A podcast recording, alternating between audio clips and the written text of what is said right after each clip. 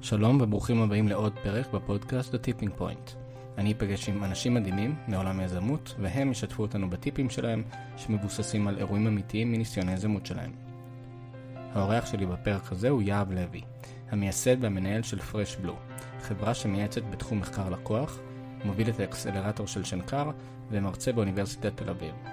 בעברו יהב ניהל את חטיבת מחקר הלקוחות ב-888 במשך עשור, ובעיקר בשנות הצמיחה המשמעותית שלה. אפשר להגיד שיהב הוא פסיכולוג חברתי במקצוע, שמצא את עצמו בצד הטכנולוגי של מערכת היחסים אדם-מחשב. יהב דיבר על לקוחות, מוטיבציה ומניפולציות, על מתי יוצאים לספארי לקוחות ואיך עושים אותו נכון, ומה המסע שהלקוח עובר בו. דיברנו גם על ערך אבסולוטי שהלקוח רואה ומאיפה הוא משיג את המידע שלו, על דעות קדומות והגדרת אחריות אמיתית, ועל איך זה לשאול את השאלה למה ארבע פעמים. למה יזם חייב להבין את ה-user empathy map, ואיך זה עוזר לו ליצור נקודת מבט חדשה לגמרי על הלקוח, ובמיוחד to cross the chasm. יהב סיפר גם על הפעם ההיא שמחקר שוק זריז שעשה גרם לשינוי במוצר, שהביא לעלייה של 62% ב-conversion rate. שיחה עם פסיכולוג שרוצה לעזור לכם לחקור את הלקוחות שלכם. אז אם יש לכם לקוחות, הפרק הזה בשבילכם. פתיח ומתחילים.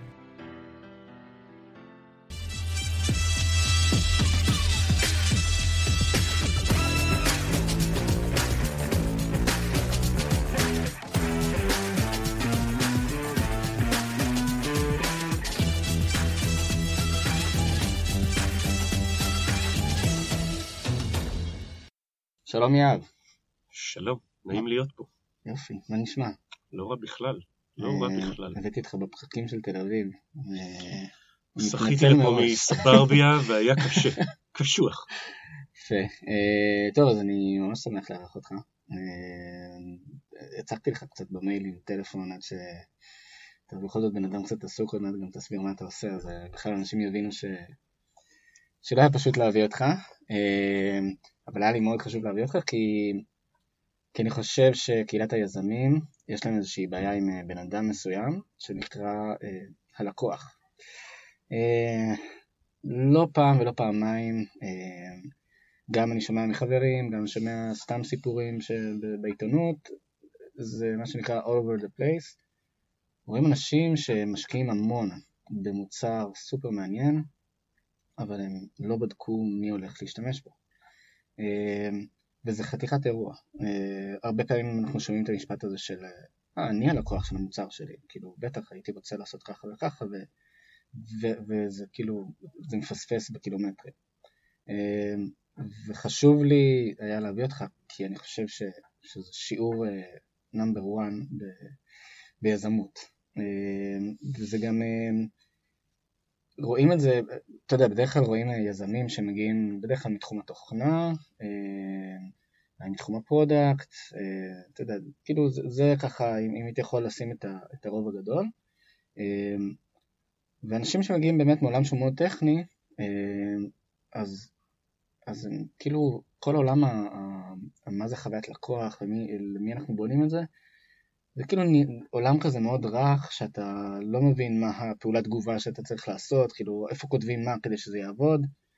אמ, ונראה לי שיש לך לא מעט מה להגיד על, על הדבר הזה, אני מניח שראית כמה וכמה דברים שגרמו לך לשבת באי נוחות בכיסא. אז, אה, אז בוא תציג את עצמך, כי... אוקיי, okay. אז קודם כל שמח להיות פה, תודה על ההזמנה. ו... אז אני יהב לוי, ואני עושה היום כמה וכמה דברים. אה, פעם אחת אני מנהל שותף בחברה שנקראת Fresh Blue, mm-hmm. ה business שלה הוא engagement, אה, או איך מייצרים מנגנוני engagement שעובדים בתוך הארגון ומבחוץ, ואני אצלול לזה אחר כך. אני מלמד באוניברסיטת תל אביב, אה, תואר שני, מנהל עסקים, בתוכנית הישראלית והבינלאומית, בתוכנית של יזמות וחדשנות. יש לי passion גדול לחיבור בין טכנולוגיה לעיצוב אז אני מוביל את האקסלרטור של שנקר, שהופך מעצבים ליזמים, mm-hmm. ומלמד שם אסטרטגיה דיגיטלית בתעשייה וניהול. ויש לי עוד זרוע, נקרא לזה חינוכית, שמנסה לעשות, uh, תחת התוכנית איים בזרם, כי זה איים בתוך מערכת החינוך, אני מנסה לעשות uh, איזשהו שינוי. אני חושב, מעבר להכל צריך לזכור, אני פסיכולוג חברתי. פסיכולוגיה חברתית, אם מנערים את כל ההגדרות, מתעסקת בעמדות ושינוי עמדות. מהמם. ומה שאנחנו מדברים עליו בעצם זה כל הזמן משחק בין שלושה אלמנטים לתפיסתי. לקוחות, מוטיבציות שלהם, להשתמש, לצרוך, לעשות מה שאנחנו מבקשים, ואיזה מניפולציה. מניפולציה במובן הכי אה, בסיסי של מה נעשה בשביל לגרום ללקוח לעשות מה שאנחנו רוצים. אז סביב התפר הזה של לקוחות, מוטיבציות ומניפולציות, אני בעצם חי ביום יום. איפה זה בא לידי, מעבר לזה שיש לי קורס כזה, ושם נפגשנו. כן. אמ, אז בתפיסה שלי, אמ, נתחיל רגע, ניתן איזשהו קונטקסט יותר רחב. במשך עשור ניהלתי את תחום של ה-Global Customer Research של marketing strategy ב-888. מהמם. מה שאומר שהסתכלתי על תחום הגיימינג, או gambling בשפה פחות מכובסת, אה, across the globe, אה, צוות בארץ, צוות בלונדון, מחקרים, you name it. זאת אומרת, ה business שלי היה להבין למה לקוחות עושים מה שהם עושים. כן. גם חשוב לציין שזה היה בתקופה של, ה... אה, של הצמיחה הדי מטורפת של 888, הכפלות ושילושים. ו... לגמרי. החברה, אה, כשאני הצטרפתי, החברה יצאה להנפקה, נהיה כסף, היא נהייתה פאבליק, נסחרת בבורסה הראשית בלונדון, והיא מתחילה לגדול, והיא צריכה להראות לא רק לבעלי המניות, היא צריכה להראות לעולם שהיא גדלה, עושה הרבה מאוד פעילויות שהיה לי את, ה... את ה... הזכות להיות חלק מכל מיני מהלכים מרתקים בתחום של, וניגע בזה בהמשך, Product Marketing Fit. fit. מהמם. How you tailor the product and the marketing בשביל לגרום ללקוחות לעשות מה שאתה רוצה. בקיצוץ תחום מטורף, צריך לזכור, מדברים על תת אוכלוסייה, 4-5% מהשוק בעולם האונליין שצורך את זה ועושה את זה. מי שצורך ועושה את זה, לא כולם מיד, מיד נהיים VIPs, ולכן יש מסננת מטורפת. אתה מדבר על עולם האונליין, אנחנו מדברים על, על המרות, אז אתה מדבר על אחוזי המרה, וואו, כאילו מאיפה אתה מתחיל ועד כמה נשאר לך בסוף. אבל בית ספר מרתק בעולם הזה. לפני זה הקמתי, ניהלתי מחלקות אסטרטגיה במשרדי פרסום. התפקיד האחרון היה בגיטם BBDO. כלומר, תמיד התעסקתי מהצד של מה מניע לקוחות, והרמתי להנחתה לאו אנשי product או אנשי קריאייטיב. אה, לפני זה עולם אה, מחקרי שוק, חברות ייעוץ בתחום של retail. אה, הייתה לי, היה לי מאוד קשה להיגמל מהלימודים, אז למדתי כל מיני דברים, והיום אני מלמד במקומות שלא אה, למדתי, ואת התחומים שלא למדתי. זה מה שאני מנסה לעשות. אם אה, והיום אה, ממש מבחינה עסקית, אתה... היום ה business הוא בעצם לעבוד עם חברות כמו נטפים, פייבר, פיוניר, חברות תוכן שקיימות, מעבר זה ה-name dropping הגדול, מעבר לזה יש לא מעט סטארט-אפים, שאני מלווה אותם בעצם בשאלה איך נגדיל את ה-conversion שלהם, איך נגרום להם ליותר מהם להישאר ולעשות את מה שאנחנו רוצים. בעצם engagement. והדרך לעשות את זה היא לא פעם, היא לזכור שני דברים. אחד, זה אף פעם לא תהליך לינארי. זה נראה לנו לינארי, זה תהליך איטרטיבי בלתי פוסק. למה? גם אם זיהית צורך, ואתה מאוד מדויק בצורך שאתה הולך לפתור, ייצרת מוצר או שירות שנוגע בצורך הזה, מחר בבוקר תצטרך לטפל עם צורך אחר, כי אנחנו אנשים, אנחנו Mhm. כל הזמן זזים מ-to-do list אחד לשני, והטסקים שלנו שונים. בעולם שלי אנחנו קוראים לזה customer job, מהמם. ואני כל הזמן שואל מה ה-customer job, איך הוא או היא מגדירים את זה. עכשיו, כיזמים, אנחנו בעצם אנשים יצירתיים. בא לנו לעשות יצירה מסוימת, ובא לנו לעשות אותה כמו שאנחנו מבינים. אנחנו, כמו כל אומן בהקצנה, מקווים שמישהו יקנה את זה. כן. מקווים שמישהו בסוף יראה לנו שהוא אוהב את הפתרון שלנו, על ידי זה שהוא ייתן את התפוקה שאנחנו מחפשים. זה או שהוא יהיה מעורב, engaged מבחינת זמן, או שהוא ייתן לי כסף, או איזשהו ריסורס אחר שאני רוצה ממנו. כן, וגם אתה לוקח כאילו בהקצנה את אה, צד האמן, אבל אה, פייסבוק הפכו את זה לאומנות עם תרבות הלייק. אתה יודע, לגמרי. כאילו, תכתוב פוסט ובוא תראה הערכה אפילו הכי מינימלית שיש, אבל תראה הערכה. זה מטבע, זה נהיה בעצם מטבע, אמ, מטבע עובר לסוחר, שהיום, בדרך כלל כשאני מתחיל לדבר עם יזמים, אפילו פרויקט, פרויקט חדש בתוך ארגון, זאת אומרת לא ה-main line of business. אנחנו מתחילים לדבר על, אוקיי, מה הפרויקט הזה יעשה? למי הוא יפתור איזו בעיה? זה נשמע שאלות נורא טריוויאליות. מה שקורה זה שבדרך כלל מנהלי מוצר, שמולם אני עובד, מהר מאוד שוכחים את השאלה הזאת, כי הם מתעסקים, ה-day to day שלהם מורכב מהמון המון פריטים בתוך הארגון, כן. ואתה שוכח את זה. אז התפיסה שלי מתחילה, או אני תמיד מתחיל משלב של sensing. Mm-hmm. בסדר, אני עובד לפי משהו שהוא... עבדתי הרבה שנים לפי design thinking, כן. עשיתי כל מיני פרויקטים איתם, גם לימדתי את זה באוניברסיטה. כוכבית, ו... design thinking ועוד שני פרקים, מראיין... אה, אוקיי. כן. אה, אז design thinking מתודולוגיה מעולה, פותחה בשנות ה-80 בסטנפורד, ב d.school, והיום היא כבר נהיית public knowledge מטורף, חברות ענק אומרות למהנדסים שלהם, בואו תעברו את ההשתלמות, and good luck with it, כן. a.k.a. IBM, והבעיה שזה לא מחלחל, זאת אומרת זו תיאוריה, זו תיאוריה מעולה, היא מאוד ישימה. אני לא בא למכור את, את design thinking, יש לה הרבה מאוד מצדדים, לא, לא צריך אותי, יש חברות ענק שמשתמשות בה, ובתוך 888 אה, עשיתי לא מעט פרויקטים שהשתמשו במתודולוגיה הזאת בשביל להגדיל, תכף נראה איך אתה, כשאתה עושה את כל התהליך נכון, ומתי התהליך נשבר, ומה שיותר מעניין זה איך אתה יכול to tweak את השיטה הזאת בשביל שתתאים לארגון שאין לו 400-500 אלף דולר תקציב מחקר שנתי, כן. אלא יש לו אלף דולר, אלפיים דולר, ואולי המשאב היותר גדול שלו זה לאו דווקא בכלל הכסף, אלא זמן. כן. אני חושב שבכלל, אה, כמו שאמרת, כאילו, זה תהליך ארוך, איטרטיבי, דברים כאלה, שמאוד אה, קשה להפנים אה, לפני שאתה, כאילו, ברגע שאתה מתחיל אותו. כאילו, אתה לא מבין שאתה, אתה יודע, אתה מנסה להגיד, אוקיי, זה הלקוח שלי, ומנסה לצלול את זה, ואתה לא מבין שיש פה איזשהו תהליך שאתה צריך להסתכל עליו קצת אה, בתהליך, כאילו בראייה רחבה יותר, להבין מה קורה ללקוח, ומי זה בכלל לקוח, ואיך הוא, כאילו, מה הוא מרגיש לגבי זה, כאילו, זה, זה תהליך שהוא, שהוא מורכב, ו, ואני חושב שגם לא מעט מהסטארט-אפים נופלים על זה, כי כי מצליחים לבנות מוצר שהוא טוב, אני לא אגיד שהוא הדבר הכי יפה שראית בחיים, אבל מצליחים למצוא, כאילו לבנות מוצר שהוא טוב, ואז כאילו זה נתקע. בדרך כלל מה שקורה זה שאתה מתחיל מהנחות בסיס.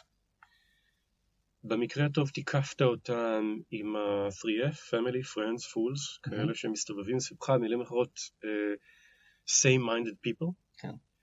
ומפה אתה מקבל אישוש, ונראה לך שזה היוניברס, ואתה רצת לדרך. מהרגע הזה אתה עושה את מה שבאת לעולם בשבילו. אתה עושה יזמות, וזה מגניב אותך, וזה שואב המון אנרגיה, כי עולם היזמות זה סוג של להרים עסק. ללהרים עסק יש את הכללים המורכבים שלו. עליו תשים את העניין שאתה מנסה לפרוץ דרך שהיא חדשה, in a way, ועולה פה שאלה כמה, מה רכיב החדשנות שצריך להיות בכלל בתוך היזמות? מה זה יותר, ועל מה לשים יותר דגש? על פיצ'ר שעוד אף אחד לא ראה, או לקחת את המציאות כן. ולשנות אותה בעוד חמישה אחוז, עשרה אחוז?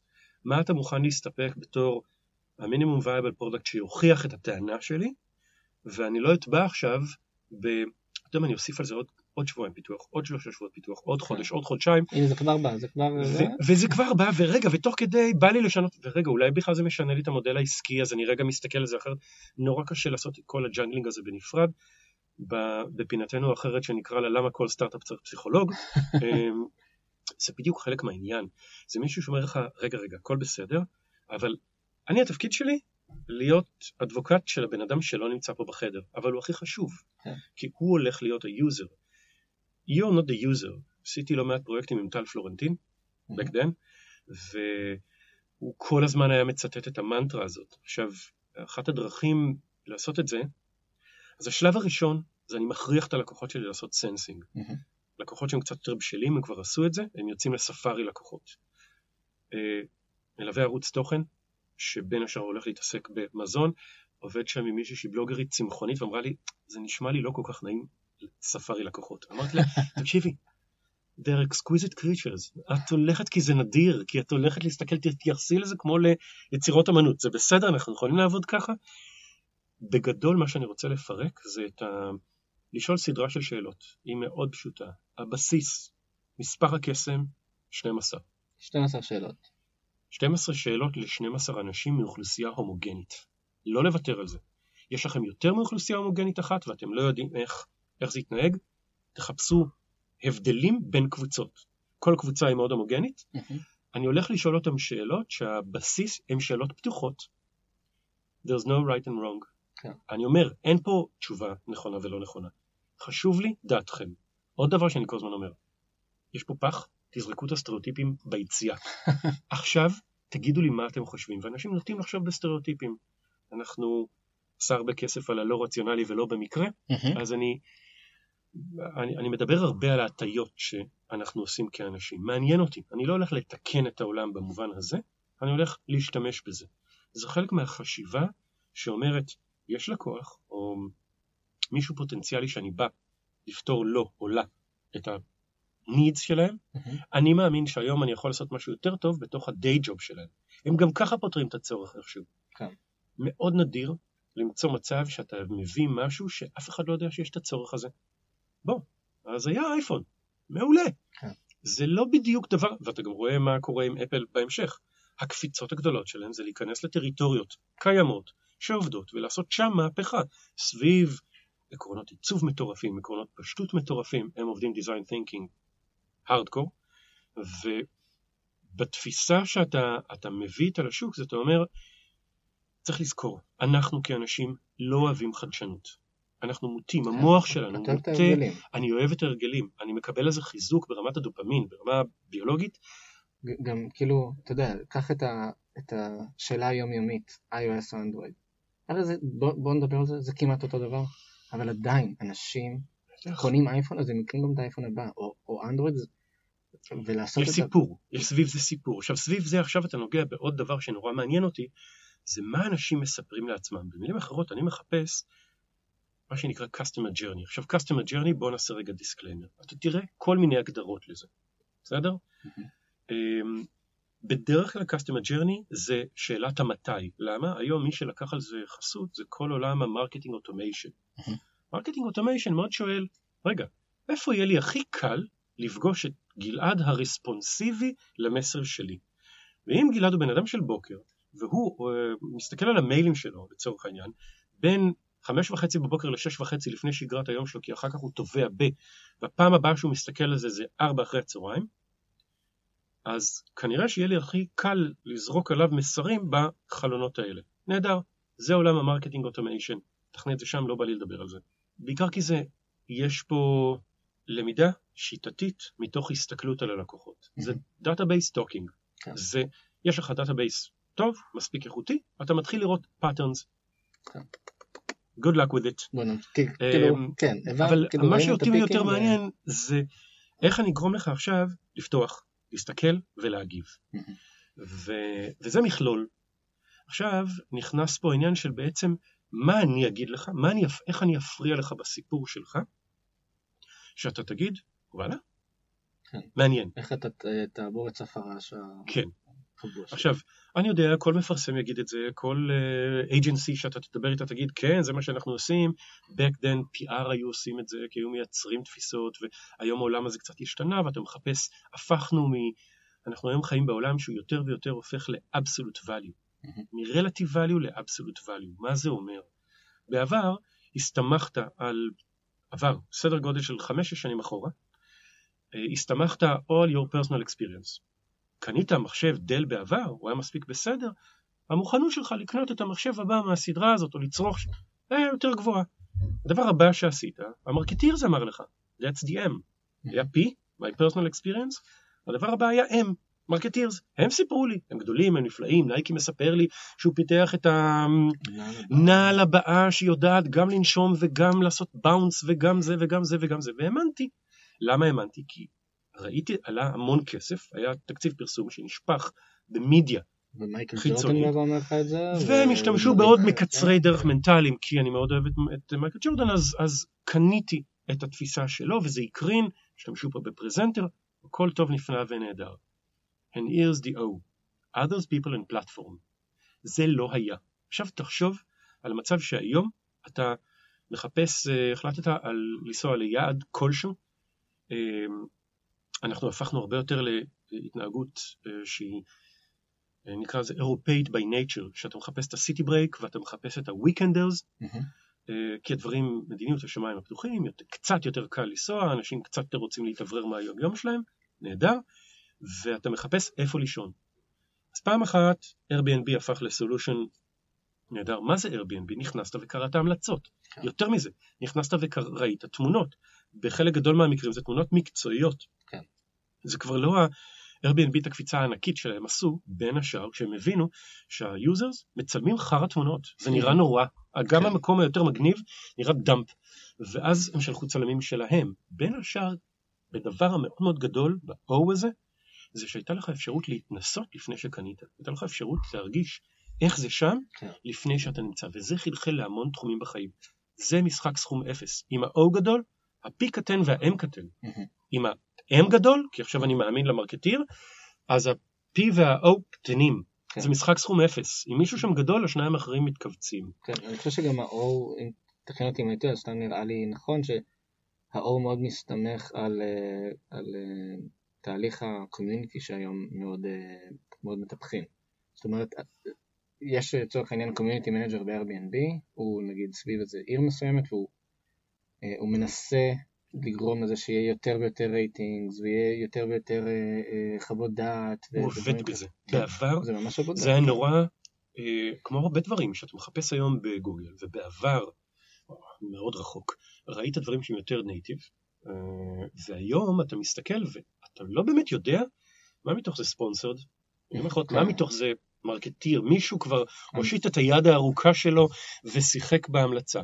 ואז איפה אתה רואה את התוצאה של זה? זה שיותר ויותר אנשים שואלים בפיד שלהם, hmm, נכון. תגיד, תמליצו לי על, למה? כי אני אסמוך יותר, אני בעצם מצמצם את ה-O, ה-O נשאר לי עדיין הכי חשוב, כן. אבל אני אסמוך, אני אצמצם את ה-O. זה חלק גדול מזה שאנחנו, בחיים שלנו אנחנו חברים בהרבה הרבה הרבה קהילות. בואו נחזור לעולם שלנו, כשאני עושה ספארי לקוחות, או בשלב ה sensing, אני אומר, תראו לי כמה שיותר תת קבוצות. Hmm. בואו ניקח עולם מאוד רחב, foodies. החלטנו לפתוח ערוץ מזון יהודי חדש. פה יש המון תת קבוצות שחיות בפנים. כן. עכשיו, האינטרס שלי יהיה לייצר, ביחד עם מומחי תוכן, אנשים שחיים את המטריה, בואו נסתכל על לפחות ארבע, חמש תת קבוצות שלתפיסתנו הן שונות. ואני הולך לשאול אותם את אותן שאלות. אותם 12 שאלות. את ש... אותם 12 שאלות, אותם 12 אנשים.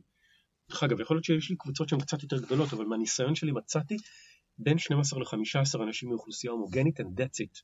עכשיו אני אומר לך, אחרי שהיו לי אנשים שהתפקיד שלהם היה לייצר סטטיסטיקות. כן. וישבתי במערכת שחיה אונליין וחיה ונושמת uh, user behavior ב- ב- על בסיס database. לא, גם בוא, בוא נזכור, יזם הוא לא יכול עכשיו לאשש כל דבר סטטיסטי. בדיוק, כי הוא התחיל לראיין 400 איש על כל pitch. לתפיסתי גם לא צריך את זה. תקשיב, יותר חשוב שתבין איך אנשים חושבים, ואת זה תרשום לך. אין תחליף. אתה יוצא מספארי לקוחות כזה, ואתה ארגנת את דף המסקנות, והוא רשום בעיניים. אל תסמוך על הזיכרון שלך. אל תסמוך על הזיכרון כן. שלך. גם יש, אה, אתה יודע, יש, אה, אה, אומרים שכל פעם שאתה מראיין לקוח, תקליט. בטח. כי הרי אתה בא עם איזושהי אג'נדה, אתה אומר, אה, הוא, הוא ירצה ש, ש, שהמסך הראשון יהיה כך וככה, הוא ירצה, הוא חושב שפודי זה תמיד צריך, אה, לא יודע, לקנות בסוף, כל מיני השערות, ואז אם אתה לא מקליט, אתה, אתה כן מקליט במוח שלך כל מיני משפטים שמאששים את האג'נדה שלך, ואתה לא שם לב לכל השאר. אני אחזק את מה שאתה אומר. אנחנו בנויים מהטיות תפיסתיות. אנחנו בנויים לחזק תפיסה שכבר יש לנו. כשאנחנו, אתה ואני נשמע את אותה מהדורת חדשות, אה, ובהנחה ויש לנו, קל להוכיח את זה על דעות פוליטיות אה, מנוגדות, אנחנו, כל אחד מאיתנו לא ישתכנע שקרה משהו עכשיו בעולם והש, והשני אולי צודק. בדרך כלל מה שיקרה זה שאנחנו נצא יותר מחוזקים. איפה זה בולט יותר? תן לי לתת רגע דוגמה.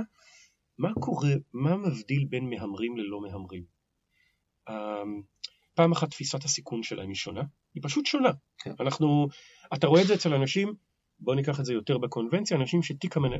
ההשקעה שלהם בנוי על 70 עד 90 אחוז ממניות, mm-hmm. סופר וולטילי, לעומת כאלה שיגידו לך, תקשיב, אני לא מסוגל לזה, אם התיק ירד קצת ואני רואה שורה אדומה, טלפונים, לא, אני, אני, בלח, אני, ב, אני לא ישן עם זה בלילה. Okay. כן. עכשיו, זה מבנה אישיות. תכיר את זה. פעם אחת.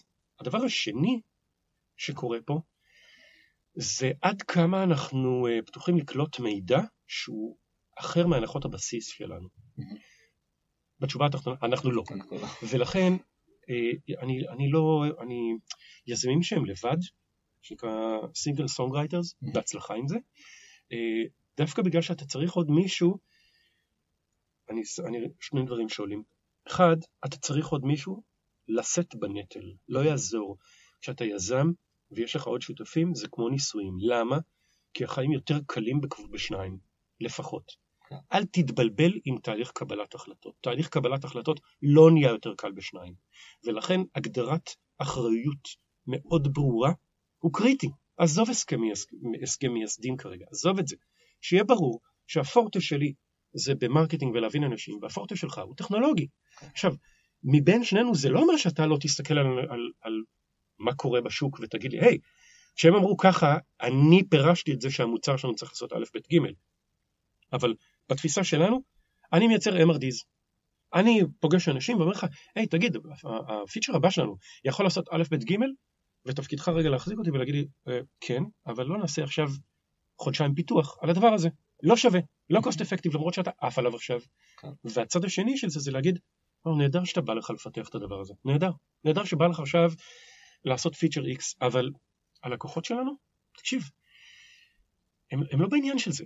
בואו נעבור לקצת דוגמאות, בסדר? אמ, אחת היחידות שעבדתי איתה, אה, אמרה לי, תקשיב, אנחנו הולכים לפתח, מוצ... אנחנו הולכים לפתח פיצ'ר, אנחנו בנצ'מרק מול התחרות. היום כשאני יודע שאומרים לי בנצ'מרק מול התחרות נדלקות לי, השערות פה בעורף עומדות, והצלקות מתחילות לכאוב, כי יש המון הצלחות, בסדר? תכף ניתן קצת, כי זה נהדר. מאחורי כל אחת מהן יש לפחות שתיים, אתה מוריד את החולצה, אתה רואה את, עדיין את הכתמים המדממים. אמרו לי, אנחנו עושים עבודה של... זה רק משווים מול הבנצ'מרק. מילים אחרות, יש את זה לשלושת המתחרים הגדולים שלנו. עזוב אותך ממחקר לקוחות, אין לנו זמן לזה, יש לנו גם זמן פנוי עכשיו. אנחנו עושים את זה, נהדר, כמה זמן ייקח לכם? back then הם עבדו אה, לא אג'ייל. סדר גודל של שמונה חודשים עד שזה מגיע לשוק. אני מזכיר לך, מהרגע שפתחנו את ה... פתחנו MRD והרצנו את ה-PRD וטה טה טה, יש לפחות חצי שנה שהם עושים את זה. הם לא עושים דברים אחרים, כן. הם עושים את זה. לא לי, לארגון. לא, שמונה חודשים נשמע כאילו אתה מדבר איתי על מאה שנה עכשיו, אתה יודע מה. טוב, back then, אני מזכיר כן. לך, אני בכוונה נותן את הדוגמאות היותר קיצוניות. אה, יופי, הם רצו, פיתחו. היום, לפני כמה ימים אמרתי בחברה הזו משהו, בוא ניגע בזה עוד חודש, אז פתאום קלטתי מה, כן. מה זה עוד חודש? בעולם של, עוד שבועיים תושק פה גרסה, כן. אה, זה, זה מוצר אחר, אבל זה היה תהליך מאוד מאוד גדול, הם תכננו לגעת בפיצ'ר שהוא מאוד מאוד מהותי והוא חייב אותם להסתכל אחרת על דברים ולארגן דברים אחרת, טה טה טה, וזה עולם קצת אחורה, בואו נלך, זה בערך, אני לוקח אותך שלוש שנים אחורה, אוקיי? לא היה לי capacity לטפל בזה בכלל, הייתי עם איזה 32 פרויקטים במקביל, אמרתי, good luck guys, סומך עליכם, אתם גם יחידה שהיא יחסית רצה בדומיין, מבינים על מה אתם מדברים, mm-hmm. הם משיקים את ה feature הזה. ואז אנחנו שוכרים את המיקרוסקופ האטומי ממכון ויצמן בשביל לראות איך זה עושה שינוי בקרב הלקוחות. משהו כמו 0.4 אחוז או 0.04, משהו הזוי, שאתה מסתכל על ה database, אתה אומר, לא יכול להיות, השקתי feature חדש, שיחקתי בקומפוננטות מסביב. שמונה חודשים אנשים... אחרי שמונה חודשים שאנשים פה עבדו על זה, אולי זה בעיית awareness, אתה יודע, מקווה בלב שזה עניין של UX, שאני יכול איכשהו לפתור את הדבר הזה, קורה, shit happens, אתה יודע. אה, ואז אתה רץ למחקר לקוחות, עכשיו אתה רץ למחקר לקוחות ועושה קבוצות מיקוד, או מדבר עם לקוחות, ואומרים לך, כן, אנחנו מבינים מה רצית מאיתנו, אבל למה? למה שנרצה לעשות את זה בכלל? זאת אומרת, הבעיה פה זה ש... וכאן אחד הדברים שצריך לזכור, לא פעם אנחנו מסתכלים, והדרך שלנו להסתכל על מה קורה בחוץ, זה אתה משווה את עצמך למתחרים. כן. בטח כשאתה עובד בזירה שהיא נורא צפופה, תחרותית, ואתה אתה, אתה מרגיש, וואו, תראה איך אלה מתקדמים. אתה אף פעם לא יודע מה היה הזמינות שם, על איזה חור הפיתוח נפל, איזה פרויקטים בדיוק, כמה זול זה עלה להם במרכאות להפיק את זה, כי זה כבר ישב על שתיים שלוש תכונות שהם צירפו בפנים, אתה לא יודע, אתה לא מכיר את האינפרסטרקצ'ר, אתה לא באמת מכיר. וזה נראה שהם עשו את זה יחסית ב-no time, so what? ברוב המקרים אתה גם לא תסתכל ותגיד, רגע, וכמה הפיצ'ר הזה תרם להם? למה? כי אם הם מדווחים לבורסה, הם אף פעם לא ידווחו על מה בדיוק התת קומפוננטה הזאת תרמה ל-revenues. אז אתה עושה wild guess. כן. עכשיו, אני נמאס לי לשבת חבורת אנשים מוכשרת בהרצליה פיתוח, או ברמת החייל, או באחד מההאבים האזוריים. אה, כן, גם אזור רוטשילד נחשב האב למי שנורא רוצה להגיע לפה, בהצלחה. אה, ואתה אומר לעצמך, למה חבורת אנשים, ארבעה, חמישה, מאוכשרים בטירוף, ולא הולך לשאול שנייה עשרה, שנים עשר, חמש עשרה אנשים שהם actual users, עכשיו אין לך תירוץ לזה. עם פיוניר אני עושה פרויקטים היום שהם בסין, אין לי פרויקטים אחרים, בסין. ואנחנו מתשאלים אותם. אין, אין תירוץ לא לשאול אנשים. כן. מה התירוץ? עזוב אותך, בוא לא נשאל, אנחנו יודעים. במילים אחרות, יש לנו תיאוריה, אל תפריע לנו עם המציאות. או כמו שאמרתי בהתחלה, אני הלקוח. אני אשתמש באפליקציה הזאת. ברור, ברור. מתי פעם אחרונה השתמשת בזה? אז זאת דוגמה אחת. אה, דוגמה נוספת, על, שמביאה פיצוח מזה שאתה מבין, ואני עדיין בשלב ה sensing, תכף אני הולך איתך לשלבים האחרים. שלב ה sensing בנוי מזה שאתה באמת מקשיב. ההנחיה שלי לשלב ה sensing היא נורא ברורה. אתם אנתרופולוגים. אני משלם לכם להביא raw data. אל תעשו לי פרשנות, אל תגיד אני הבנתי. בוא, אני אתן לך מספיק מקום אה, חשוב בשביל לראות מה זה אומר לך, מה ה-point of view שלך, מה זה, ring, איך זה ring the bell אצלך. עזוב, כשאתה הולך לדבר עם לקוחות, באמת, תדבר איתם. אבל איזה, איזה נגיד, אה, אמרת 12 שאלות, בוא, בוא רגע ננסה, אני, כמו שדיברנו, הראש שלי, אה, אני בנוי בתהליכים. אם ת, תתחיל לזה, אז אני, אני לא יודע איך זה קורה. זה כמו כשאני מתחיל לעבוד אפילו, אני אומר, דבר ראשון תביאו לי את המבנה הארגוני. אחר כך אין לי מושג עם מי אני מדבר, אתה יודע, אני... אמ, אז, אז אוקיי, עכשיו יש לנו את הסטארט-אפיסטים שמאזינים לנו, והם כבר שלושה ימים כותבים אפליקציה, ואנחנו באים ואומרים להם חכו רגע. יש לכם אה, לקוח שאתם, או, או קבוצה של לקוחות שאתם חושבים עליה, עכשיו בואו נבנה אה, איזשהו אה, שאלון, ולכו רק תביאו את הדאטה. כן. עכשיו, איזה שאלות איזה שאל... אני לא מדבר איתך על... אנחנו לא מדברים פה על שאלות סגמנטציה פשוטות כמו אה, גבר אישה, אה, תל אביב, הרצליה, כאילו אנחנו מדברים על דברים שהם, שהם גם שאלות פתוחות, שהן צריכות להוציא הרבה יותר דאטה מה... בוא נתחיל מה, מהבייסיק. יש כמה תחומים שאני רוצה לכסות, בסדר? הדבר הראשון זה What would it do for me if I solve the problem? Mm-hmm. למה? כי בדרך כלל אנשים מדברים מה שנקרא tip of the iceberg. Mm-hmm. והם אומרים לך, אה, זה יחסוך לי זמן, אה, זה יחסוך לי כסף. שלושת או ארבעת הדברים הבסיסיים, שמה הם מאפשרים בעצם? מאפשרים לי לצאת בסדר מולך, שאלת אותי שאלה עניתי, יצאתי מנומס, לך להרגיש שקיבלת סוג של תשובה. ואז אתה מגיע הביתה ל-WeWork שלך, או איפה שאתה לא עובד, ואתה אומר, רגע, אבל מה היה לי שם? מה, מה זה לחסוך כסף? מישהו טפח לי על השכם. כן, בוא נפרק את זה רגע. שאל למה, תשאל לפחות ארבע פעמים למה. ולמה זה קשה לנו? כי אנחנו מותנים תרבותית להיראות שאנחנו יודעים. מה זאת אומרת? אני בא לתת פתרון, אני הדוקטור. לא, אתה אנתרופולוג.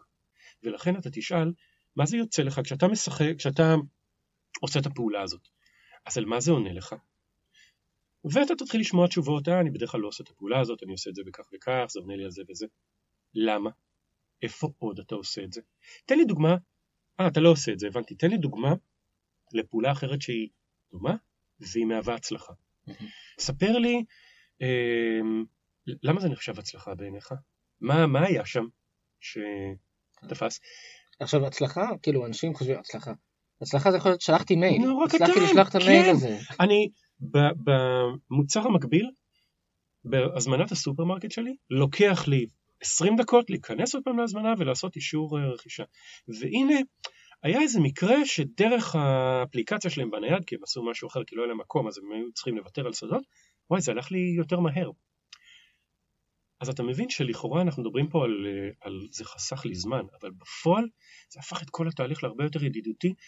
איזה מועקה זה הוריד לך לא, שם? זה, זה גם כאילו, זה אולי חסך לך זמן, אבל לפני זה היית אומר, אה, אתה יודע, אני בדרך לפגישה, אני צריך להזמין, אה, לעשות קניות, זה לוקח לי 20 דקות, אין לי זמן לזה עכשיו. אבל אז, עשית איזשהו שינוי, משהו שיקל עליי, זה לוקח לי פתאום דקה, בדיוק. אז אני אעשה את זה עכשיו. בדיוק. זה...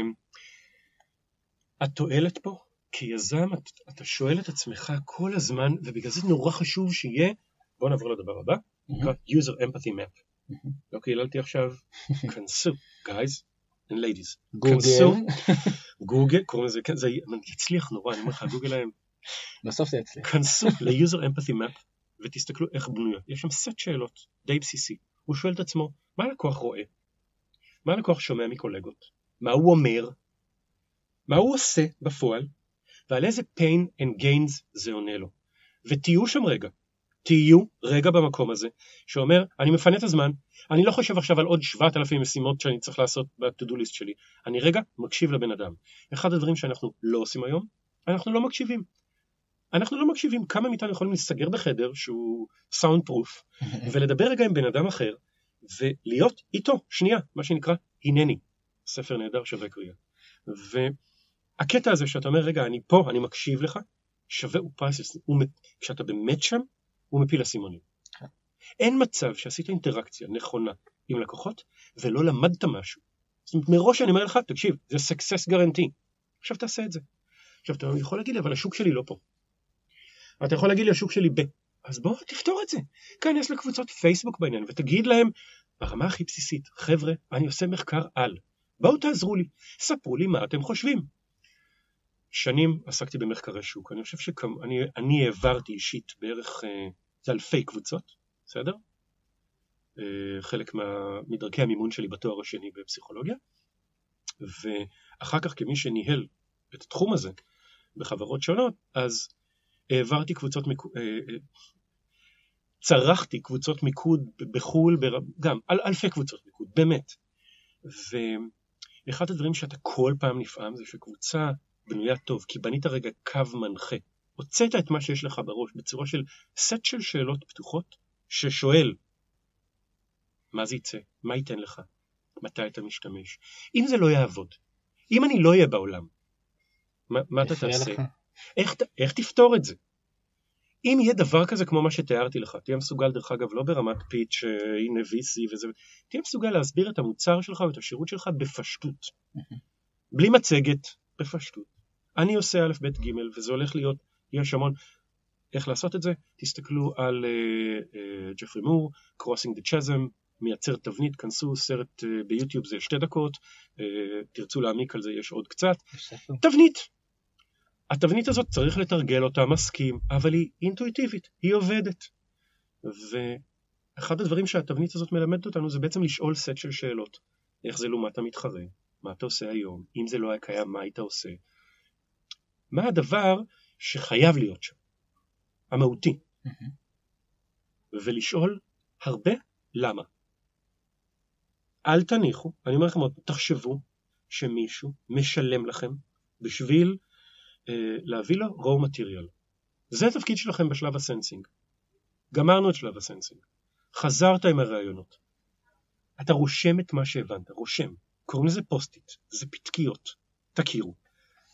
אה, אתה לוקח משרד, יש לו קיר, לפחות שניים, אתה רושם כותרת, לא על הקיר, על דף שאתה יכול אחר כך להוריד, ואתה רשמת את הכותרות של השאלות, ועכשיו אתה מדביק את כל מה שאתה הבנת. כל uh, תשובה ב Post-it נפרד בכוונה, אני יורד רגע לרזולוציה כזאת.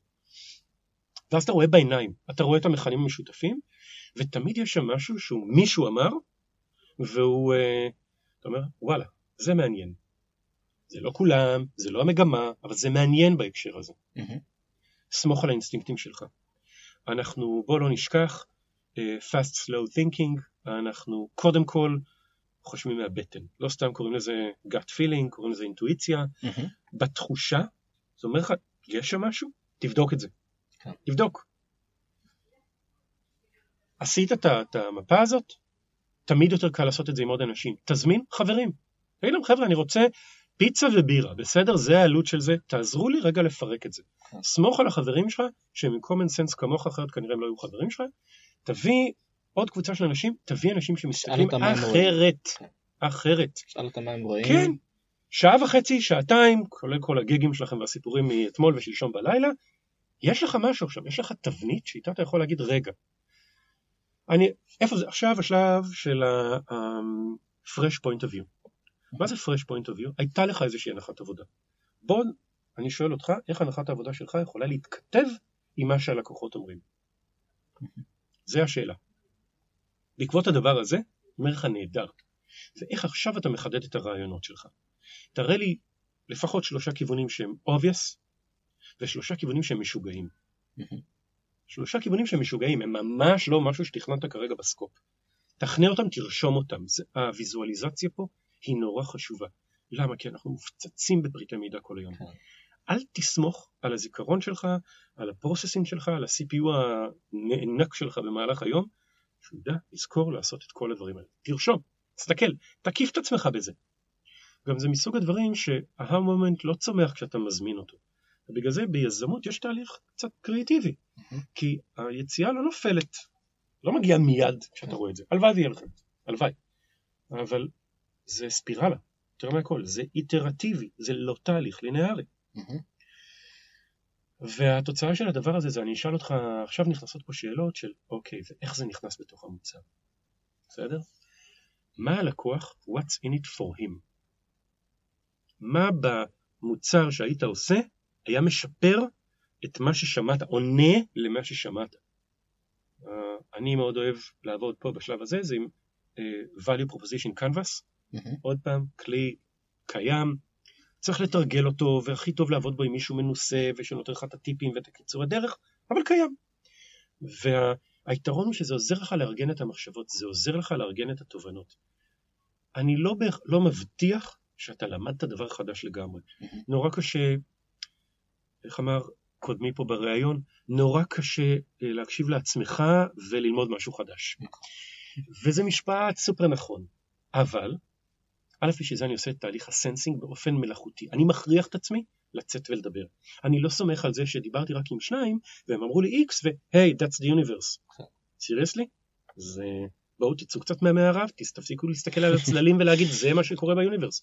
לכו תבדקו. אתה...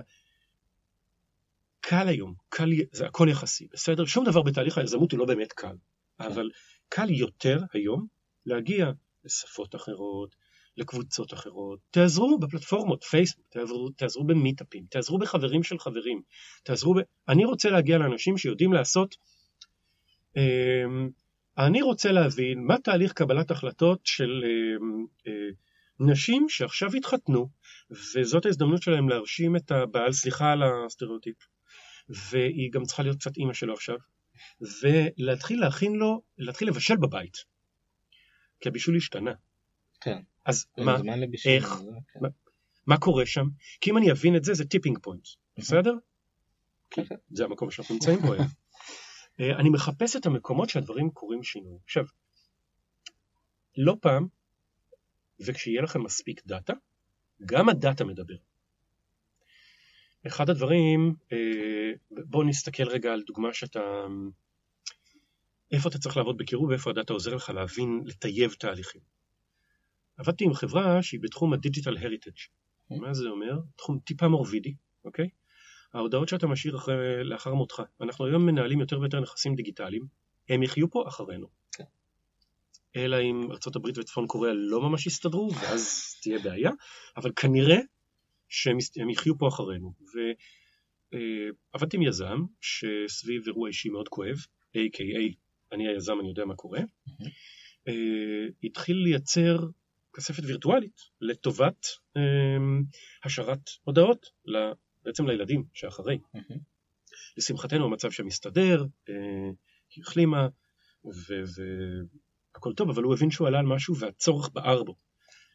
כאן נכנס העניין, כן, תתחברו לצורך שמניע אתכם, אבל את ה execution, אל תסתמכו על עצמכם בכל 100%. לכו תשאלו בחוץ, כי הוא בנה מנגנון שנורא התאים לו לא, והביא אותו ל-X conversion, בסדר? לא מאוד גבוה. התחלתי לעבוד איתו ולהסתכל אחרת קצת, והדבר הראשון שעשיתי זה אמרתי, תגיד, אפשר לדבר עם לקוחות? הם בארצות הברית, איך נצליח לדבר איתם? טה-טה-טה-טה-טה, אני מקצין. אה, הצלחנו, הבאנו אה, אה, מישהי שהייתה מוכנה בחלקיות משרה, שהיא native speaker, לעשות, לתשאל אותם. היה לנו אימיילים שלהם, אחר כך היה לנו גם טלפונים. ה universe היה נורא נורא קטן, סטארט-אפ ממש בתחילת הדרך, והתחלנו לדבר איתם, ולשאול, רגע, מי אתם? אני מזכיר לך עוד פעם, בתפיסה הוא חשב, זה אנשים כן. כמוני, שהקרוב להם, שלא נדע, מגיע לסיטואציה מאוד אקוטית, מהמם. ואני עכשיו מתחיל, חושבים על מה יהיה הלאה בעתיד. ההנחת עבודה הייתה שדווקא האנשים שחוו את החוויה האקוטית הם הלקוחות. זאת אומרת, אם שלא. נדע סרטן וזה וזה, אתה תרצה להשאיר לגאסי אחריך. כן. אז זהו, שלא. רוב הלקוחות, מתברר, היו כאלה שהם במעגל הקרוב להם היה מישהו שספג את זה, לא... הם ראו את זה, ואז התחיל להיות להם צורך להשאיר גם. זאת אומרת, הם היו מודעים לסיטואציה, אבל מספיק רחוקים ממנה בשביל לעשות עם זה משהו. כי מתברר שבתוך ה-doing של מי שקורא לו את הבעיה האקוטית הזאת, יש יותר מדי דברים לטפל בהם. זה לא אחד הדברים הראשונים.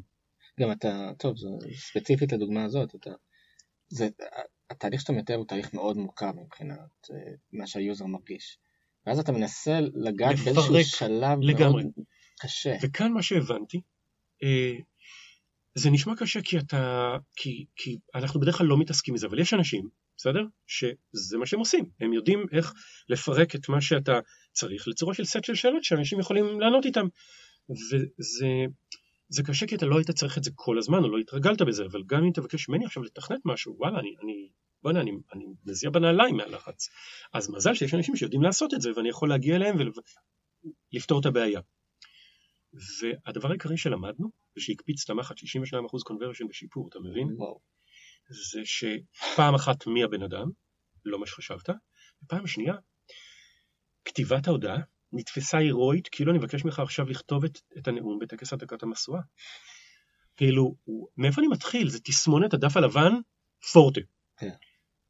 ומה שעשיתי, יחד איתם, זה שאמרנו, בוא נפרק את זה לממוז. Hmm. בוא נתחיל, ככה זה נראה, ה-layout נראה כמו של ממו. ופירקנו את זה ל, hey, it's your birthday, so what you're going to say. אה, אמרנו, אה, לקחנו את זה לקטע של מה תכתוב על המראה אחרי האמבטיה. ממש ברמה של כמה מילים. אה, התחלנו לתת, אה, לא משפטים, כי חשבנו שזה יעליב את, ה- את ה user, אבל התחלנו לתת אה, רעיונות, כמו כרטיסיות, מהמם. שההתחלה היא, בעצם שיחקנו ב-what if.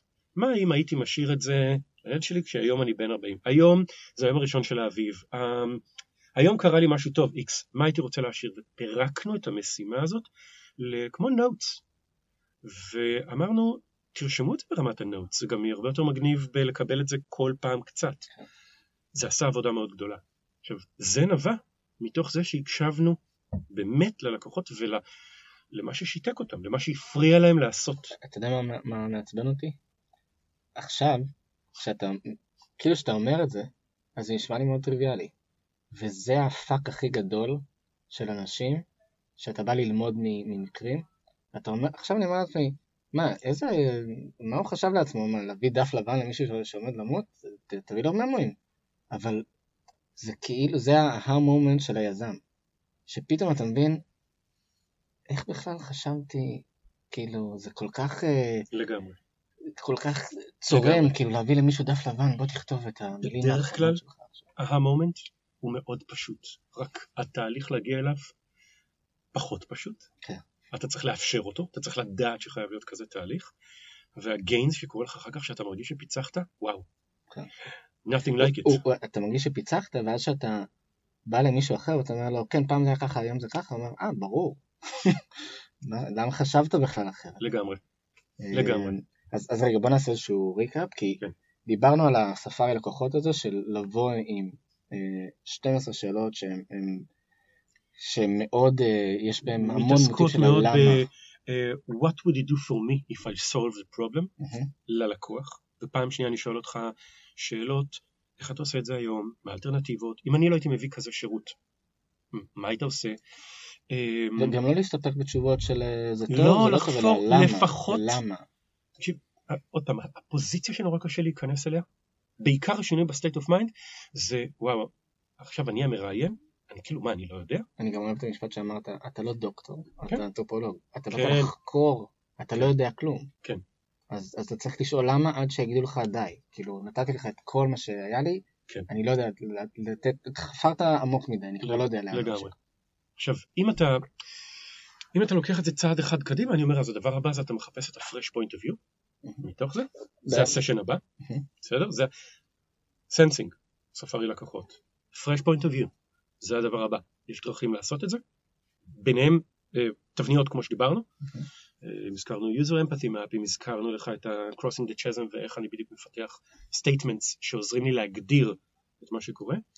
והדבר הנוסף, אני מאוד מאוד מסתכל מתוך התהליך הזה, פיתוח המוצר הבא זה תחשוב שהם נמצאים בחדר. וכאן נכנס העניין של פרסונות קלאסיות, כן. הם יש המון template של פרסונות, נורא קל להבין איך מייצרים כזה, תתחיל למלא בתוכן.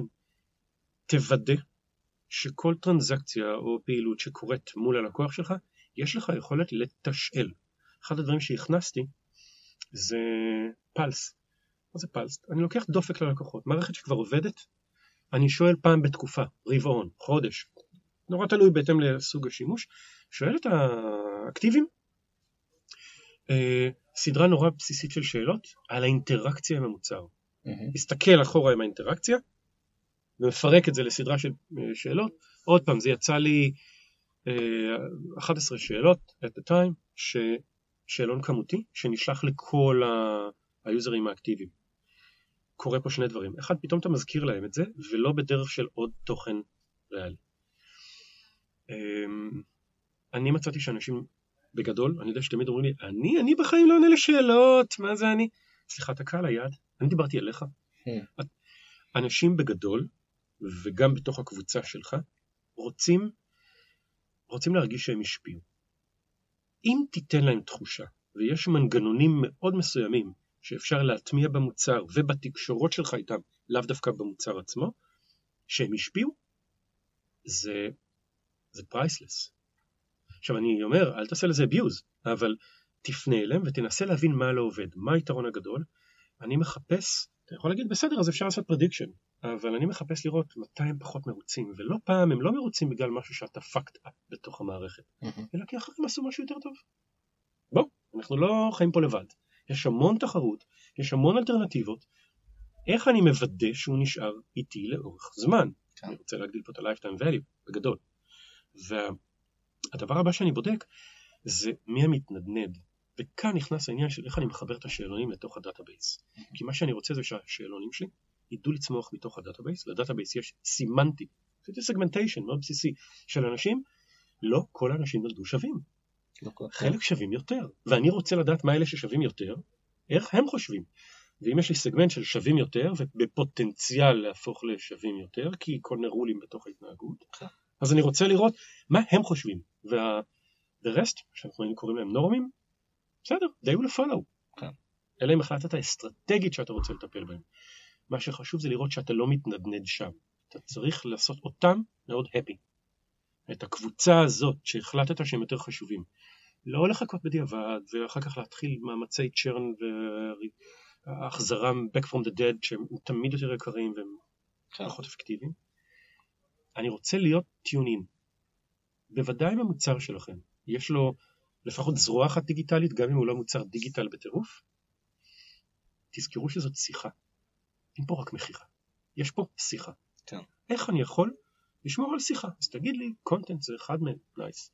אבל גם בלשאול אותך, אם אני רואה שאתה קצת יותר אקטיבי, ואני, יש לי אינטרס לזהות את ה super users ולהתחיל לשאול אותם שאלות. גם אם מחר בבוקר לא עשיתי משהו יותר מדי דרמטי עם התשובות שלהם, כשכן עשיתי משהו, חזרתי ותקשרתי לקבוצה הזאת. כן. אני, הביזנס שלי זה לשאול כמה שיותר שאלות engagement based. לא, נורא יקר לגרום לנו, כל אחד מאיתנו, להשתמש בעוד משהו חדש, ואנחנו גם די מוכנים להחליף, כי ה-shifting penalty הוא יורד כמעט בכל התחומים, בסדר? בעבר הייתי נותן את הדוגמה של uh, uh, חבילות של חברות טלפון, ואז נהיה ניוד, ואז נהיה אין, יש לי מעט מאוד דוגמאות, בדרך כלל דוגמה שנשארה וכנראה תישאר הרבה זמן זה מערכות הסאפ למיניהם, אה, שהארגון, מערכות ה-ERP, הארגון ישתנה לפני שהוא יחליף מערכת. אבל כן. גם זה, בוא, בוא נדבר על השוק הסיני ותראה מה קורה שם. אה, לא כזה טריוויאלי כמו שחשבנו. ואם אתה מסתכל על אה, השאלה הבסיסית שאתה צריך לשאול את עצמך, זה לא איך אני ארצה אותם, זה לא איך אני מאבד חוט שדרה עכשיו ומרצה אותם. לא, אני באמת מאמין שכשאתה יזם ועלית על משהו, אתה עושה טוב. ולעשות טוב זה לא בהכרח עכשיו להביא מים לאפריקאים שהם בבצורת. זה גם מעולה, אל תבין אותי לא נכון, אבל גם אם הקלת עליי באיזשהו אופן, היי, זה בסדר. ויש בעולם המודרני, גם אם הקלת על הבדידות, אה, דיכאון, עומס זמן, עומס קוגנטיבי, לא, אנחנו, יש המון דברים שאתה יכול להקל עליי, כי אני סוג של it's my pain point. אבל אם לא תהיה נורא מדויק בפיין פוינט, דרך אגב, pain point משתנה עם הזמן. נכון. אז אי אפשר לסמוך על זה שזה כל הזמן ירוץ. אני חושב שבתפיסה, וזה חלק מהדברים שאני לומד יותר ויותר כשאני עובד עם אנשים מתחום ה creative economy.